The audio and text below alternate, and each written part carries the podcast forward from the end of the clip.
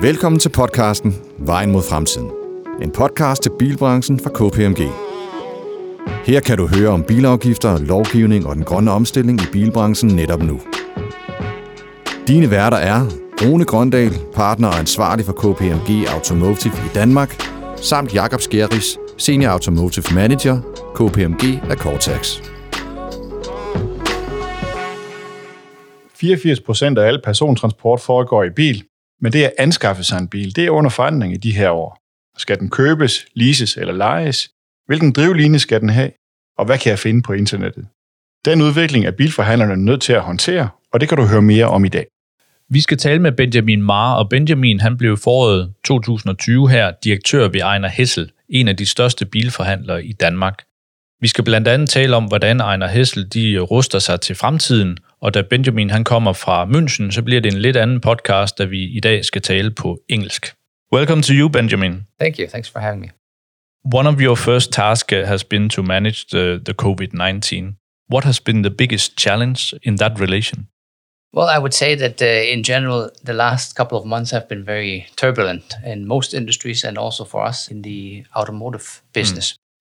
But the way I see it, there's an opportunity in every crisis. And for me, it was actually a little bit easier to take charge early on in the transition phase because of the crisis situation. There was immediate crisis management needed. And that sometimes helps you to get into the position quicker. Mm. Also, what I have seen, a crisis like that, it creates a sense of urgency that is really difficult to replicate in let's say, more normal times. Mm. And that sense of urgency helps you. It's a catalyst for change, and it helps you to make decisions more quickly. Mm. And then last but not least, I think we as a management team have even grown closer together during this time, and also with some of our key customers.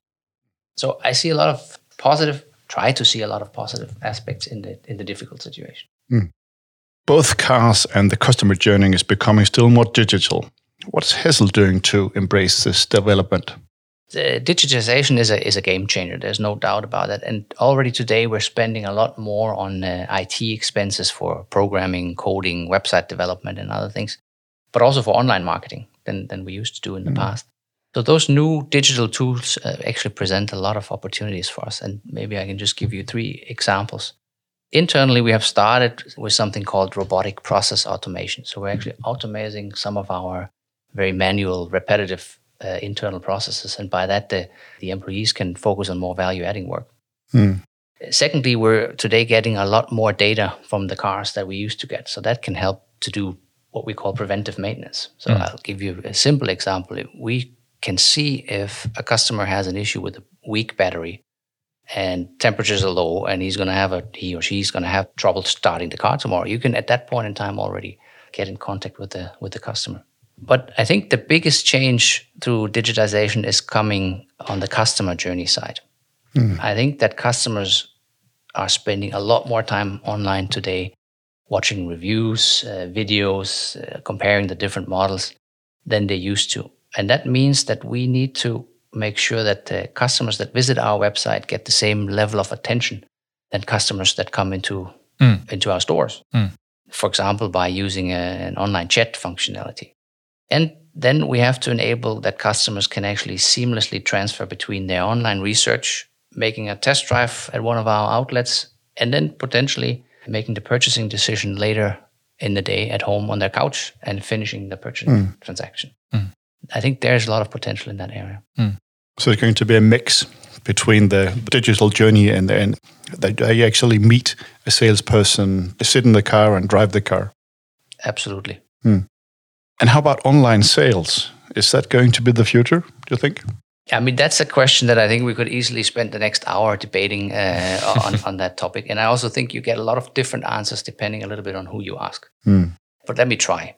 I think first, it's really important that we differentiate in that discussion. It's not really an either-or question. I think there will be room for both models. There's already today a certain group of, I think it's a smaller group of customers who, for example, they care more about the integration of their smartphone with the car than any other features of the car, typically a younger customer. And then there's the customer that just wants to renew his Hessel Hire for another 6 months. They may be willing to go online and do this online if it's more convenient and maybe even a little cheaper for them. That's what they would be looking for. So what's in it for me is still the perspective from the customer. I think so. Yeah. I think so. Mm. On the other hand, there's no doubt that today the vast majority of our customers are still wanting to feel and touch the car. They want to test drive it. They also want to get some expert advice, typically from our salespeople. And I mean, just come to our outlets on the weekend. You'll see a lot of families. They're coming to our shops because they want to jointly find the right car. And also because the parents would rather get their kids away from the smartphone for a couple of hours and out of the house for an hour or two than spending more time there. Mm-hmm. And then let's also not underestimate the emotional experience that comes with receiving a brand new car. For many of our customers, that's still a pretty special day to receive a new car. Mm. So at Ejner Hessel, what we do is we offer the solution to buy online for those who are interested in, but we really believe in the power of face-to-face human interaction, and we'll make sure to keep the car business personal for those who actually look for a smile, a cup of coffee, detailed advice, a good test drive, or a comprehensive handover. Mm. At Hessel, you offer sales, but also leasing, and you also have short-term leasing at Hessel Hire. How do you see the development of the future mobility and also subscription models, etc.?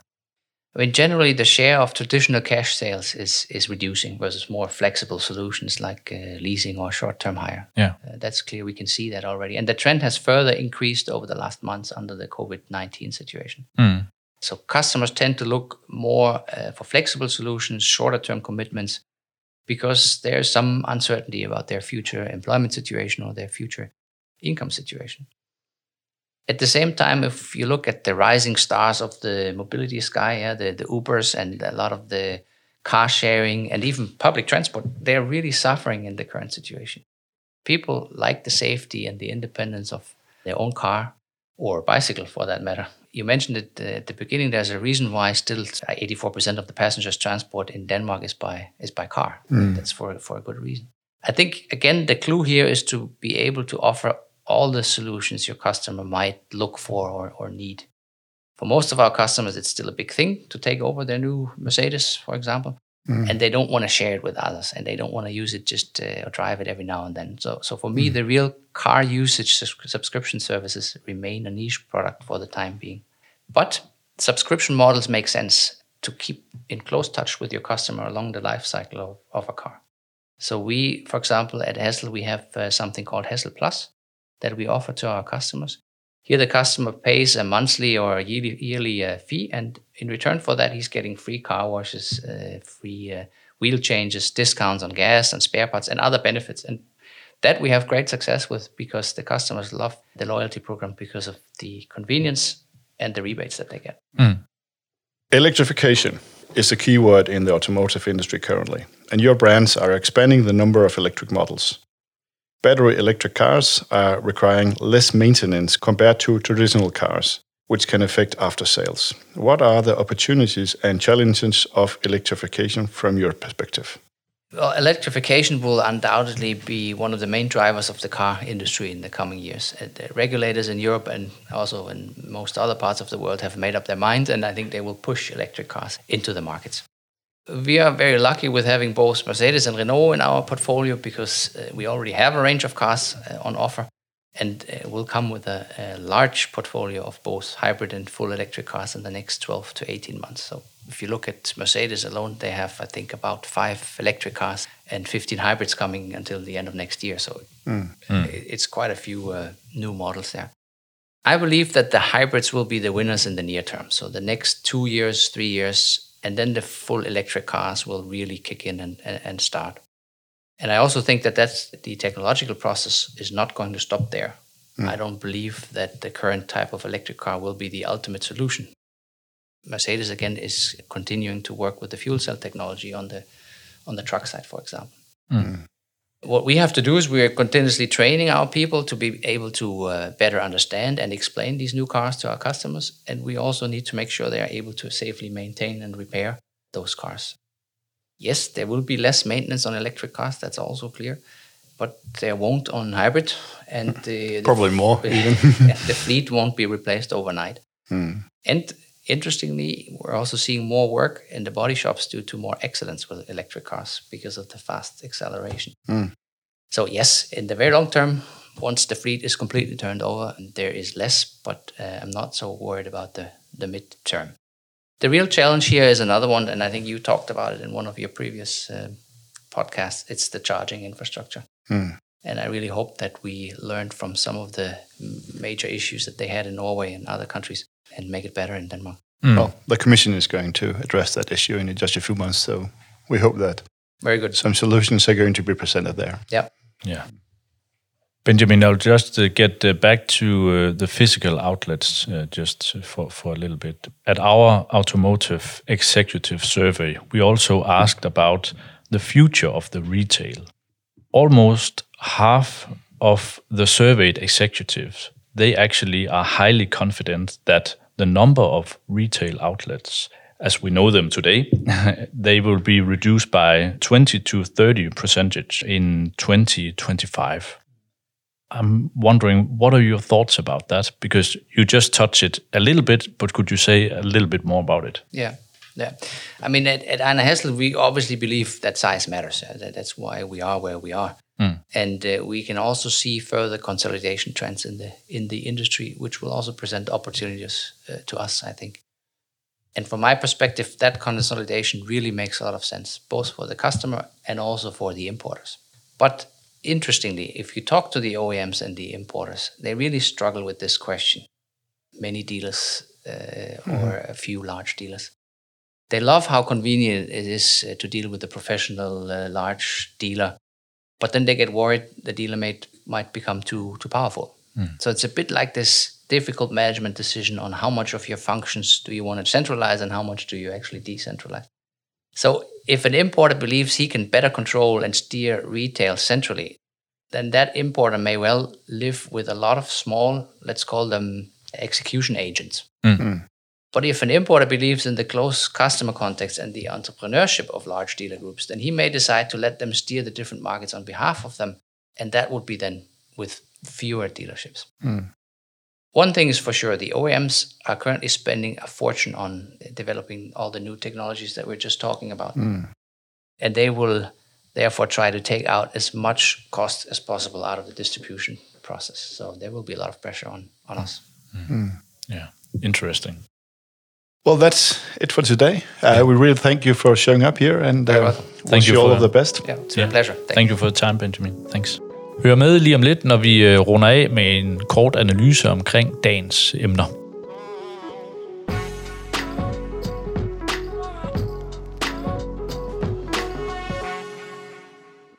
Rune, når vi kigger på vores Global Automotive Survey, så passer nogle af de ting, Benjamin han siger, de passer jo meget godt med det, vi kan se, ikke? Altså, kunderne er på en digital kunderejse. Når det så er sagt, så vil 80% af kunderne gerne have den her fysiske oplevelse, hvor de sidder i bilen og måske prøver en tur i bilen og måske også snakker med nogen dernede. Ikke? Jo. Så forhandleren har vel stadigvæk en stor rolle at spille. Ja, men jeg tror også, at man bliver nødt til at gå lidt dybere ned i sine egne forhold, altså i forhold til, hvad er det for en type af biler, jeg sælger, og hvad er det for nogle kundetyper, jeg har. Og her taler jeg alder. Det kan være i forhold til, hvor du er i livet. Jeg taler også i forhold til, hvordan at man kan sige, man bor. Mm. Altså, og hvad er det for en type bil, som man så vil efterspørge? Jeg tror, hvis man går lidt ned i det yngre segment, og noget af det, der sådan driver den generation, det er, at det skal være fleksibelt og nemt. Men jeg tror stadigvæk, at man vil tage ud til en forhandler og se, hvordan bilen ser ud måske. Men det der med at eksekvere på sit salg, eller på sit køb er det jo så, eller på sin leasingaftale, det tror jeg rent faktisk godt kunne gå hen og blive mere online, end vi ser i dag. Så det vil sige, at man laver sin research online, så går man ned til forhandleren, bemærker og kører en tur i den og sidder i den, og så går man tilbage igen og slutter det af. Ja. Og der har vi nøglen, som forhandleren skal finde. De skal være stærke online. De skal være stærke online, men de skal også være sikre på, at dem, de får ind i butikken, også er dem, der køber deres biler, som de har udstillet. Ja, der har vi oplevet andre brancher, som har leveret servicen, og så folk går hjem online og kan købe tingene online. Det er også det, jeg lidt hører, han siger sådan i undertonen, det er, at det er også der, de investerer meget, ikke? Altså i forhold til data og deres udvikling af, hvad det er, sælgerne de skal fokusere på. Ja, så de kan fastholde kunden. Ja. Det siger man jo også, at ejerskab til kunden, det er nøglen til fremtidens succes, ikke? Man skal kende sine kunder og have data på dem, så man kan rådgive dem og ramme dem direkte. Ja, og jo mere du har det, jo mere kan du også detektere, hvad er kundens næste behov. Ja. Altså sådan, at du hele tiden er klar på, hvad er det for et behov, kunden har næste gang. Han taler også om det her med data, og de kan gå ud og levere en god kundeservice i forhold til, hvis det er sådan, at batteriet det er ved at være lidt fladt, og vi kan se, at vi går ind i en kold periode i morgen, jamen så skulle du lige være opmærksom på, at det kan være, at du rent faktisk har problemer med at starte din bil, ikke? Jo. Det er jo mega god kundeservice, der også er med til at fastholde. Ja, der giver digitaliseringen nogle muligheder. Det gør det helt sikkert. Vi kan da konstatere, at mulighederne for, at forhandlerne de er derude i fremtiden, den er i hvert fald til stede, helt sikkert. Absolut. Tusind tak, fordi I lytter med til vores podcast Vejen mod fremtiden, og vi høres ved. Tak fordi du lyttede til podcasten Vejen mod fremtiden fra KPMG. Dine værter var Rune Grøndal og Jakob Skjerris. Podcasten udkommer hver anden torsdag. Læs mere om podcasten på kpmg.dk.